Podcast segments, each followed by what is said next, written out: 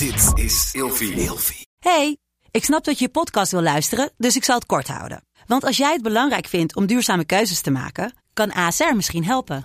Nou hoor ik je denken, hoe dan? Nou, bijvoorbeeld bij het duurzaam herstellen van schade. Of de premies die we beleggen volgens ons duurzaam beleggingsbeleid. Dat bepaalt waar we wel en juist niet in investeren. Wil je meer weten over welke duurzame keuzes ASR maakt? Ga dan naar asr.nl slash duurzame keuzes. ASR doet het. Zo, dan kan je nu lekker naar je podcast luisteren. Vroeger. Meneer de Munnik, we bespreken deze week het onderwerp kunstgeschiedenis. En in deze aflevering hebben we altijd een verhaal in de categorie een historisch personage. We gaan het hebben over Michelangelo. Ja, Michelangelo vind ik eh, een hele interessante man. Hij komt voort uit de Renaissance. Zijn leven is heel goed gedocumenteerd. Er zijn enorm veel werken van hem bekend. Hij heeft baanbrekende kunst gemaakt, zoals David als beeldhouwer.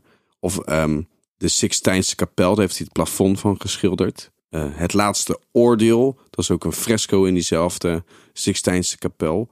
Madonna met het kind. Hij is natuurlijk de homo universalis, hè, de soort van alleskunnende Italiaan. Die in meerdere disciplines hartstikke goed is. Eh, heel vaak wordt gedacht dat dit soort kunstenaars van arme komaf zijn, maar dat is helemaal niet zo het geval. Zijn vader was gewoon burgemeester van een stadje. En die wilde eigenlijk totaal niet dat hij de kunsten ja, inging. Kunstenaars verdienen eigenlijk nooit geld, toch? Nee, dat klopt. denken we altijd Nee, al. dat, dat, hebben we altijd, dat idee hebben we altijd gedacht. Al vanaf zes tot ja, zevenjarige leeftijd maakte hij zulke mooie schetsen. Dat hij dus, ja, ze konden eigenlijk niet meer om zijn talent heen. Uiteindelijk gaan dit soort mannen dus in de leer bij al grotere voorlopers uit de kunst. En kunnen ze uiteindelijk ook hun eigen studio beginnen om dus ook hun, ja, om geld te verdienen. En Michelangelo werd gewoon een veelgevraagde artiest. Heeft ook altijd gewoon goed geld verdiend. Heeft ook gewoon veel geld kunnen nalaten. Is zelf nooit getrouwd geweest. En ze vermoeden ook dat hij op, op mannen viel.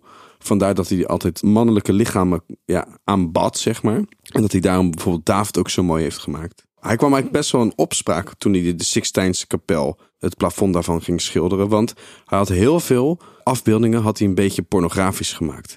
En toen dus de kerk kwam controleren hoe het ging, zagen ze veel te veel mensen die met ja, ontblote edelen delen en handelingen die helemaal niet konden volgens de kerk. En dat was eigenlijk gewoon een hele grote fuck you van Michelangelo naar de kerk. Maar dat was toch wel normaal in die tijd? Om mensen naakt... Ja, maar zeker niet toch in de katholieke kerk. Nee? Nee, nee. En dat vind ik dus mooi aan Michelangelo. Dat het gewoon een enorme kunstenaar is, maar ook met zijn eigen normen en waarden. En durft in opstand te komen af en toe stiekem tegen de kerk. En hij is ook een beetje de start geweest, toch? Voor een bepaald kunstperiode. Ja, hij, nou, hij is gewoon een van de grote uit de renaissance.